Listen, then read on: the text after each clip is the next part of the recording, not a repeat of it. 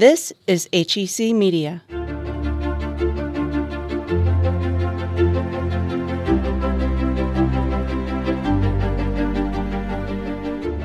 Welcome to Talking with Authors, a program dedicated to speaking with some of the best selling authors around, covering many different genres.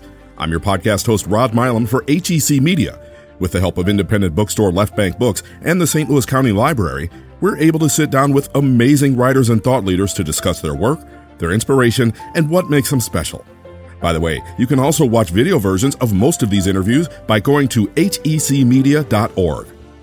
Now, after the initial weeks of the coronavirus global shutdown, we were able to set up remote interviews with many authors. Now, sound quality might be slightly different than our previous podcasts, but they still contain the same great content that you've come to expect. Today, our guest is Rachel Howzell Hall. We spoke with her via Zoom in September of 2020 about her newest book, And Now She's Gone, by publisher Macmillan. Rachel Howzell Hall is based in Los Angeles and is the author of nine novels and many short stories and essays. She's written science fiction, mystery, and crime stories featuring the character Lou Norton. But the story in And Now She's Gone is one that really began a long time ago for her. When I started it, I was like 33, 34, just starting to write, and I didn't know how to write it, but it was important to me because I wanted to talk about uh, domestic abuse. I tried to get it sold, and no one would buy it. And it took all of my life experience and trauma and all the rest of it, health wise, to finally understand how to structure this novel and and now she's gone here we are we'll find out more about the mix of magic intrigue and abuse in this latest work and we'll hear about the literary volunteer efforts and the very busy life outside of the page of author Rachel Howzell Hall on this edition of Talking with Authors from HEC Media and HEC Books. Here's our host and interviewer this time, Heather Ash. Welcome to the interview with Rachel Howzell Hall, and she is the author of And Now She's Gone, which is her newest standalone novel. Did we say this was your 10th novel? So there's you actually Quiet Storm, View from uh-huh. Here, No One Knows You're Here, the Lou Norton books, uh, They All Fall Down.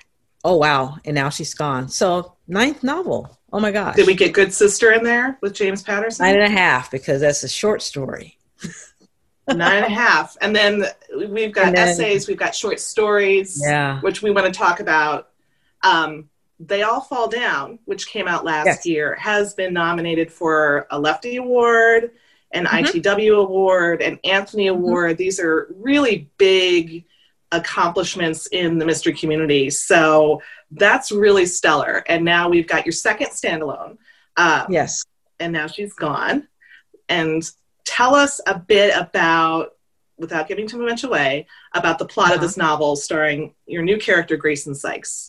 And now she's gone is about Grayson Sykes, who is a new private investigator. She is just starting out and she gets her first case, and her client, Dr. Ian O'Donnell, is looking for his missing girlfriend and also the Labradoodle that he's named Kenny G uh, that Isabel has taken with her. So Gray needs to find this woman who actually wants to be missing. And so in her investigation, she goes from Los Angeles. It's another Los Angeles story, the kind I love telling. Mm-hmm. Um, from Los Angeles to Vegas to Mobile, Alabama to Oakland in search of this woman who just simply does not want to come back to her life in Los Angeles.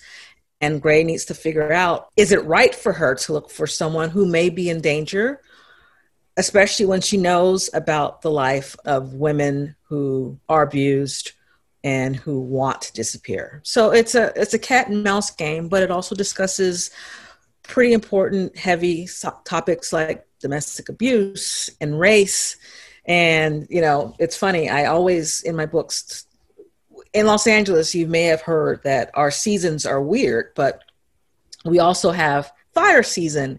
And little did I mm-hmm. know when, you know, I was writing this last year that we would have the grandest fire season of all. So, mm-hmm. yeah, Ray is doing all this investigative work under a murder sky, I call it. You brought up Ian O'Donnell. Like, I I don't like this man.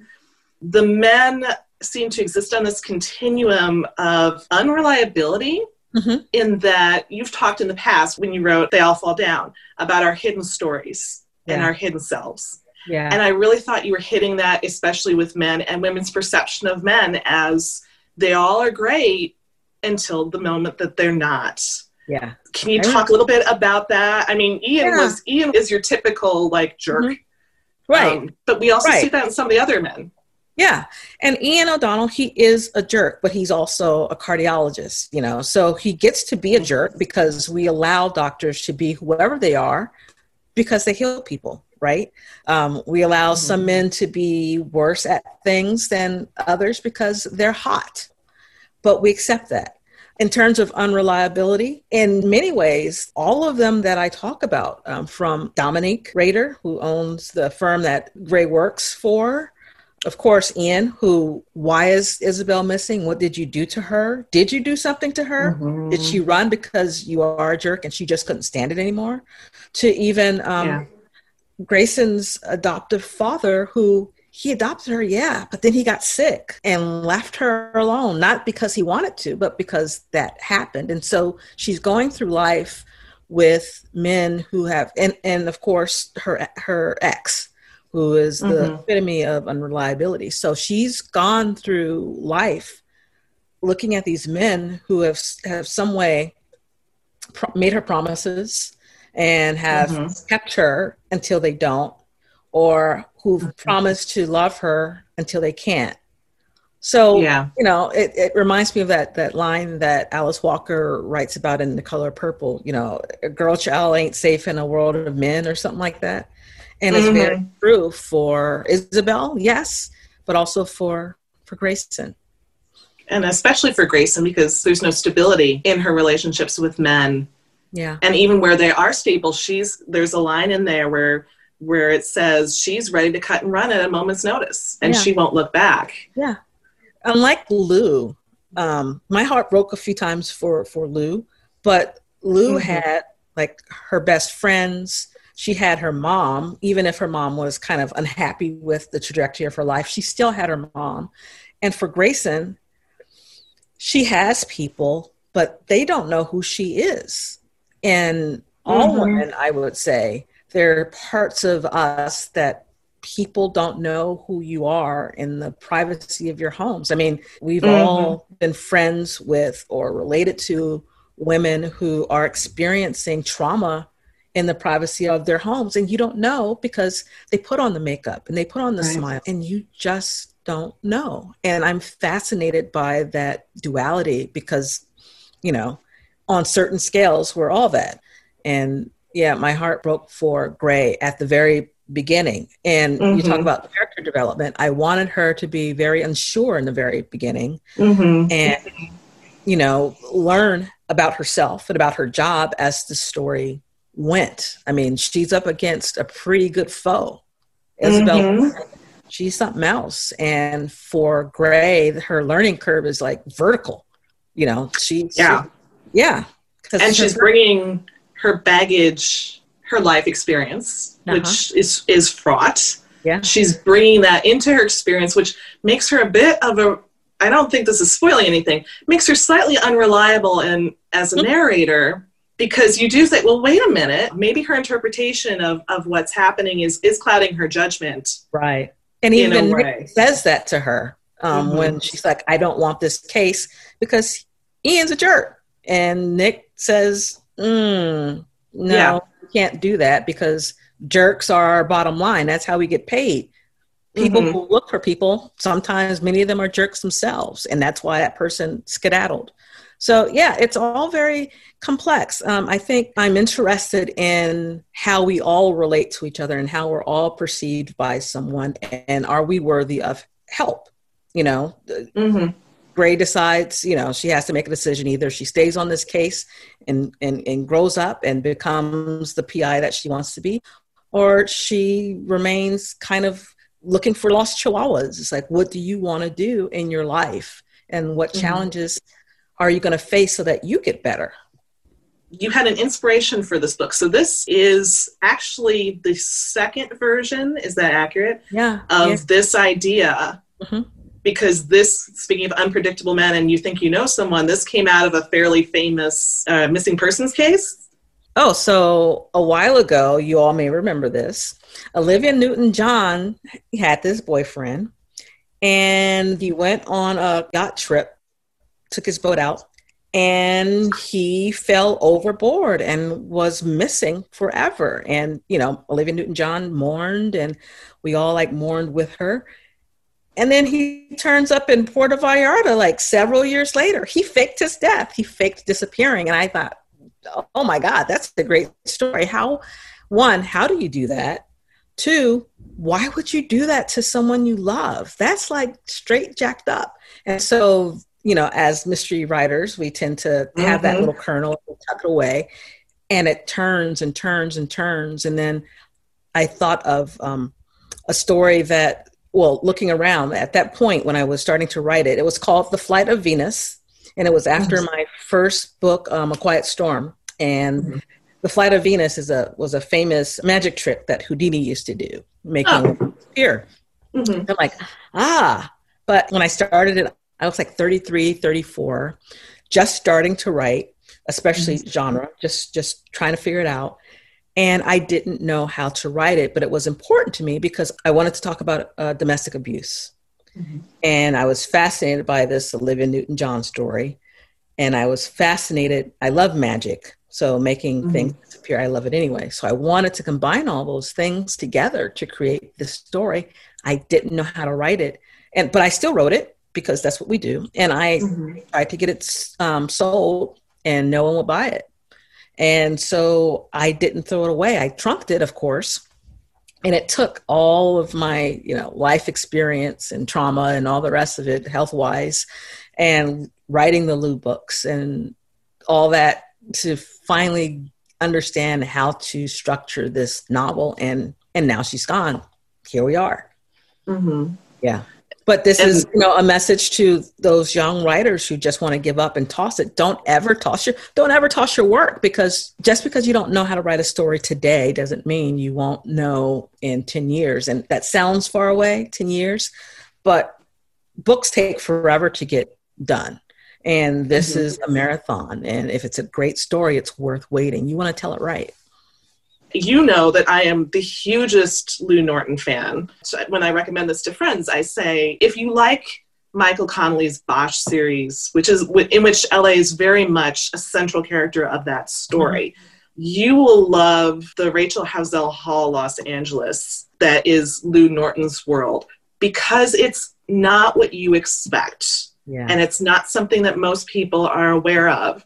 And can you talk about that? Because you grew up in, in Los Angeles and, yes. and you talk about both where you grew up and where you live now, how those are influences and, mm-hmm. and even how that part of your lived experience kind of put people off at first in their expectations. Yeah.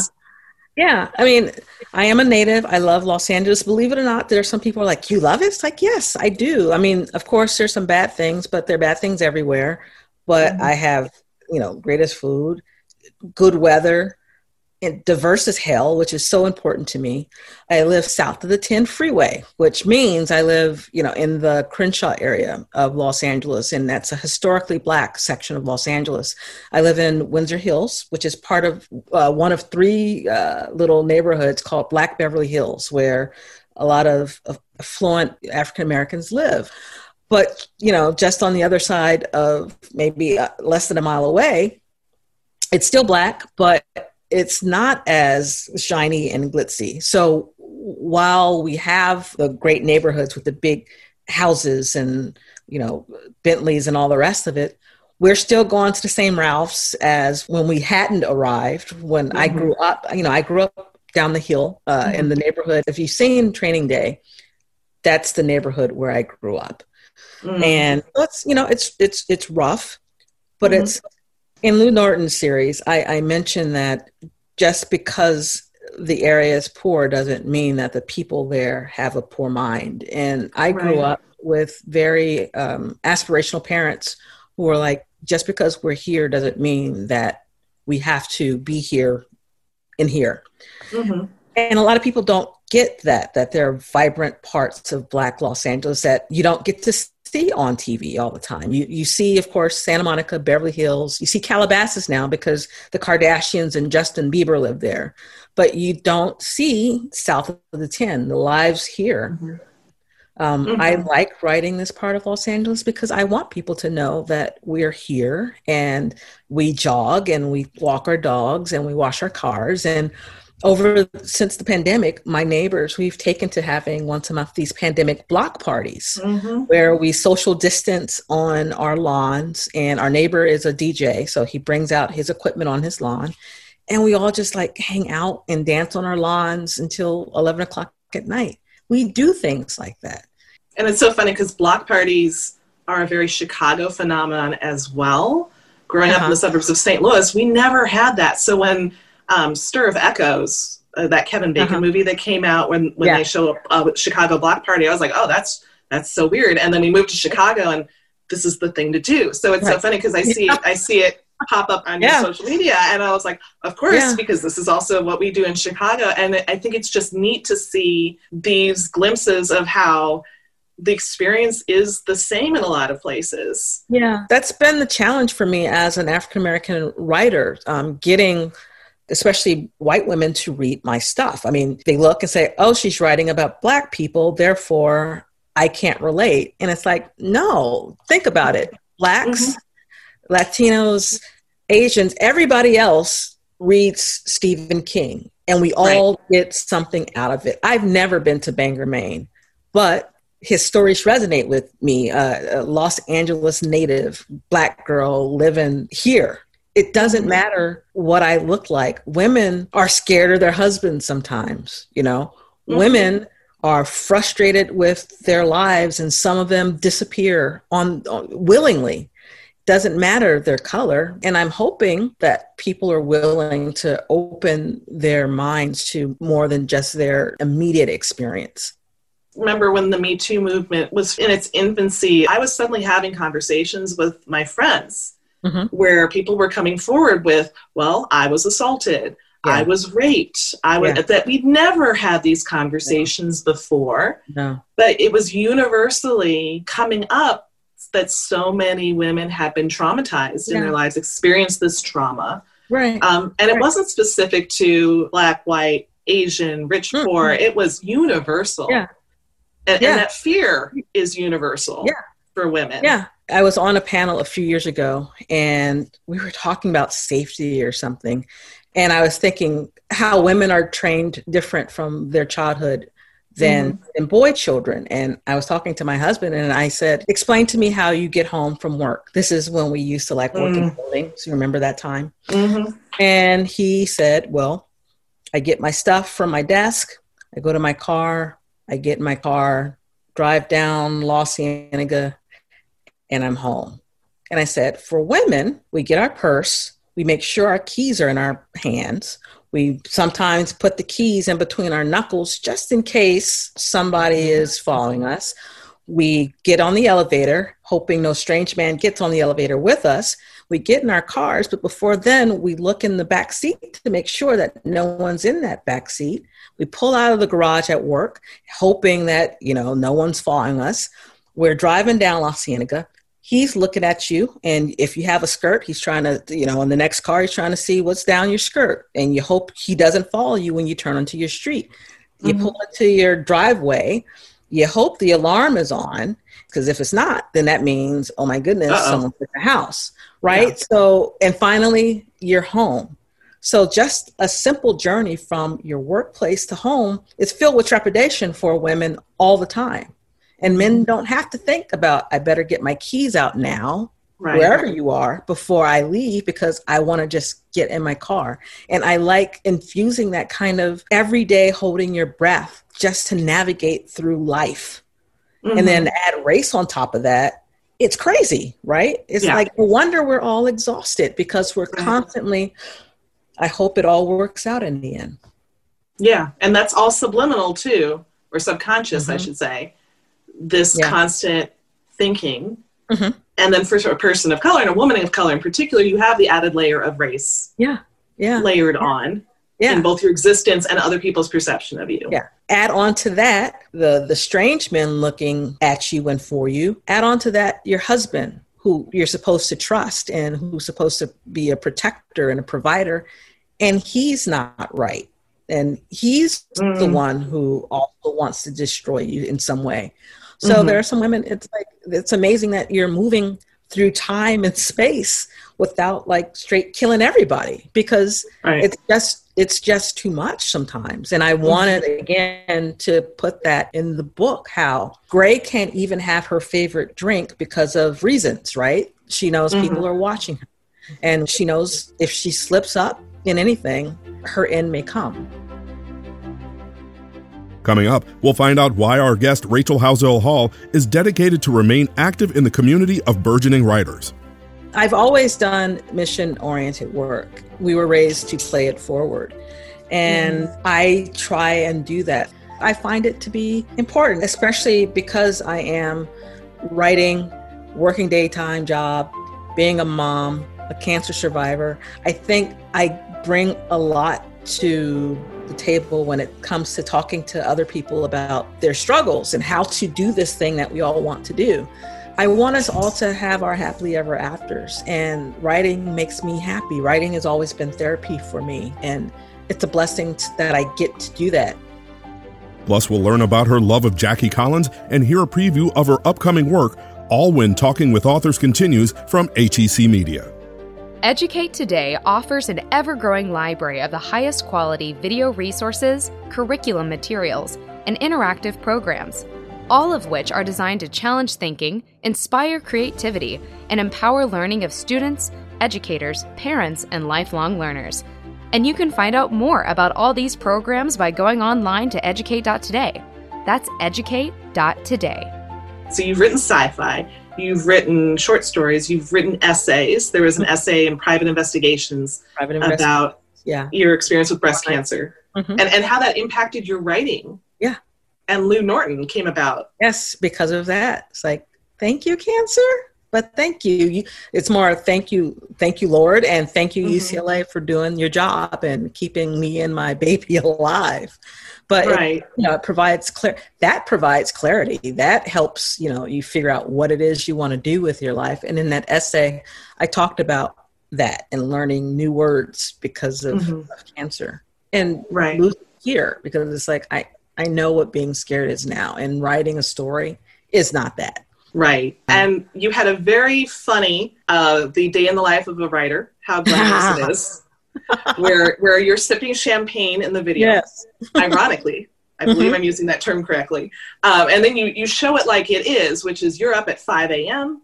Yeah. Sitting at your table. And I know that when you were going to work, because what most people don't know is Mhm. you were still working full time. I am still working full time. I am still Not as a writer. I mean, you are writing full time in your day job, but this is not the same writing that we are consuming and enjoying. Yeah. Yeah. No, it's a challenge sometimes. And as we get older, I, I hit 50 this year, uh, I get a little slower. And that's a little scary because I was very regimented, but I am regimented about getting up at five. I like having structure. I know what I have to do. I know that I only get a finite amount of time. My day jobs have helped me with this journey. One, it frees me to think about writing in a fun way. It's hard to create when you're hungry, when you're scared. And so that day job has allowed me to do that. But it's also helped me to write on a dime. Mhm. Someone died, we need a condolence letter. Okay, by when? In the day to day. So I'm not precious when it comes to writing. There's no, oh, I don't feel like it because I wouldn't have a job if I didn't feel like writing, you know, Right. reports and everything. And also, you know, I'm I'm committed to my daughter seeing that whoever she becomes, she becomes someone's mom, someone's uh, spouse, that she can still have a part of herself that is who she is. I have always been a writer, and I will always be a writer, and that is mine. And if that means me getting up at five o'clock and writing until seven, and then you know doing that every day, then she knows that it can be done. When you were your daughter's age, because you have a teenager now, who were your influences when you when you were her age? Jackie Collins. I loved me some Lucky Santangelo. He's like, uh-huh. I want to be an Italian mob princess. How do I get to do that? I want to have this glamorous life. There's but I still time. I know. Goals. yeah. But you know, I I I always liked genre. I found that yes, it's entertaining, but I learned things about places and people and situations that I would have never learned about. And Jackie Collins bought this whole New York East Coast thing again with a very strong, savvy, sexy, funny, powerful female character. I liked that. And, mm. you know, I dreamt of, I wanted to be like Jackie Collins, but I didn't think it, think it. I didn't think you could be someone other than Toni Morrison and Alice Walker as a writer. It took mm. me um, until I start writing at PEN Center USA West, which is an arm of PEN American Center. And that's where I met working Black writers. That's how I know Gary Phillips because oh, okay. Gary yeah. was a board member at PEN and mm-hmm. I was the administrative assistant there. And I met him and it's like, you're Black and you write genre and you're a writer and I can do this? And that's where it became a real thing for me. It, it was him and Jervey Tervalon and Paula Woods and mm-hmm. all these great black writers, especially LA writers, that mm-hmm. I'm like, okay, you all are my North Star. And that's the second part of my answer. It was just regular, everyday uh, writers who just commit to it and love it. And this is what they do. So now you're fulfilling that role that Gary Phillips fulfilled for you. Oh, you think? We, we, absolutely. I have proof of this because not only are you involved in an MWA, yes, so Mystery Writers of America, we Yay. love it. Uh, and, and you continue to be involved. You were recently a judge for the Eleanor Taylor Bland Crime Writers of Color, the Sisters in Crime grant that yes. goes to an up and coming writer of color. Um, yes. You and Alex Segura were judging for that. Mm-hmm. And you have all these activities that you're volunteering for, even though, as we've just said, you are working full time you have a family, you have that dog. Why is it important to you to dedicate yourself to that? Because we don't get paid for this. Part of it is just who I am. I mean, I've worked, with the exception of two weeks, I've worked in nonprofit all my life. Two weeks I worked at the WB in uh, as an executive assistant for uh, the head of TV, and I hated it. So I've always done mission oriented work, and we were raised to play it forward. And mm. I try and do that. Sometimes I need to say no a little bit more. I think next year I won't be so, you know, saying yes to a lot of things, but I find it to be important, especially because I am writing, working daytime job, being a mom, a cancer survivor. I think I bring a lot to the table when it comes to talking to other people about their struggles and how to do this thing that we all want to do. So I think I have something of value to say. And, you know, fortunately, these great organizations like MWA and SinC allow me to fulfill that part of myself, that that mission part. And mm-hmm. you know, I'm I'm I'm thrilled to if there are people who do look up to me, oh bless you. You know, I'm I'm thrilled and I'm honored and I just I want us all to have our happily ever afters, and writing makes me happy. Writing has always been therapy for me throughout my childhood, and it's a blessing that I get to do that. What's coming up next for you? So, next August, I don't have the exact date yet, will be my next novel called These Toxic Things. And it's a story of a young woman, her name is Mickey, who is basically a high end scrapbooker. I call her a digital archaeologist. She's a tech oh, writer oh who works for this company that makes these memory banks. So it's like an Alexa device, but you can put your memories, pictures, and mementos of things, and there's a little holograph. And so she curates clients' memories. Okay. And this one client uh, owns a curio store. Nadia owns this curiosities shop.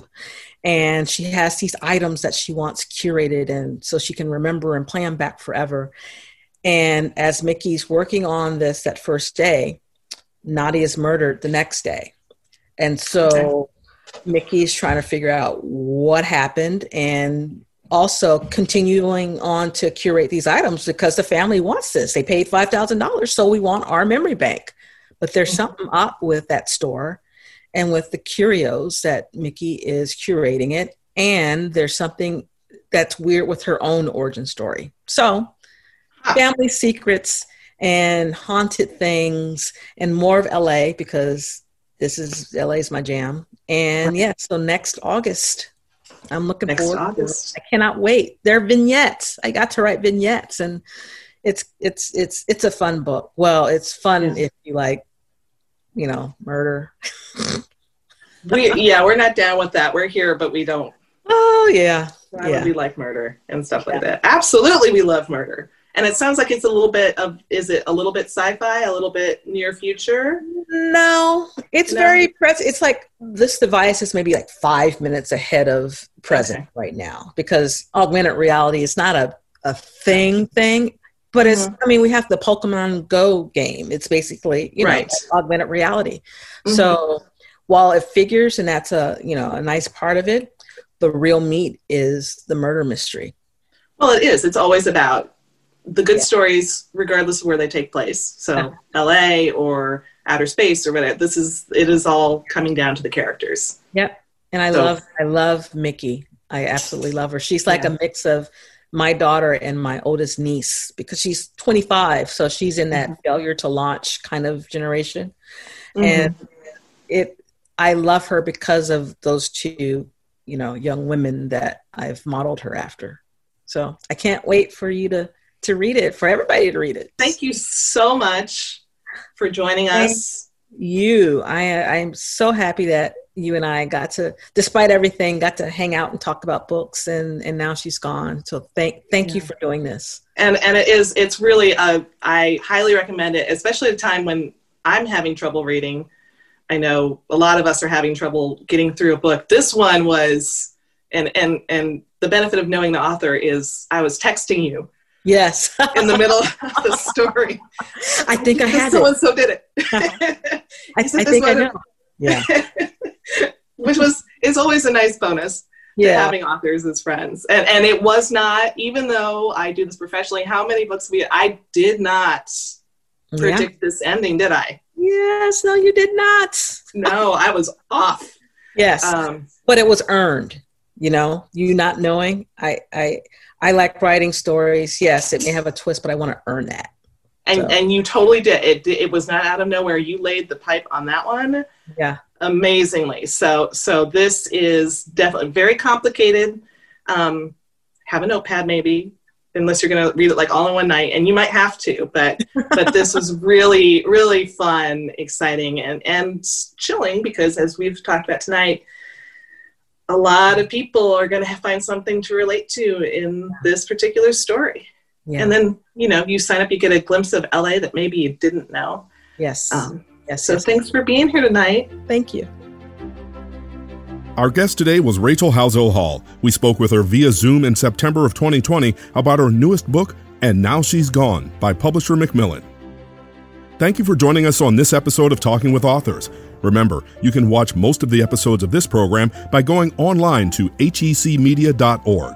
Also, be sure to follow us on social media. Just search for Talking with Authors on all social media platforms. And if you haven't done so yet, please rate and review this program wherever you get your podcasts. The host of the video version of this program was Heather Ash. The video editor was Carrie Marks. Supervising producer was Julie Winkle. Production support by Jane Ballou and Christina Chastain. HEC Media's executive director is Dennis Riggs. The Talking with Authors podcast executive producer is Christina Chastain. Podcast audio editing by Ben Smith. And I'm Rod Milam, your podcast producer and host. Special thanks to Left Bank Books and the St. Louis County Library. Again, thank you for joining us. We'll see you next time. This is HEC Media.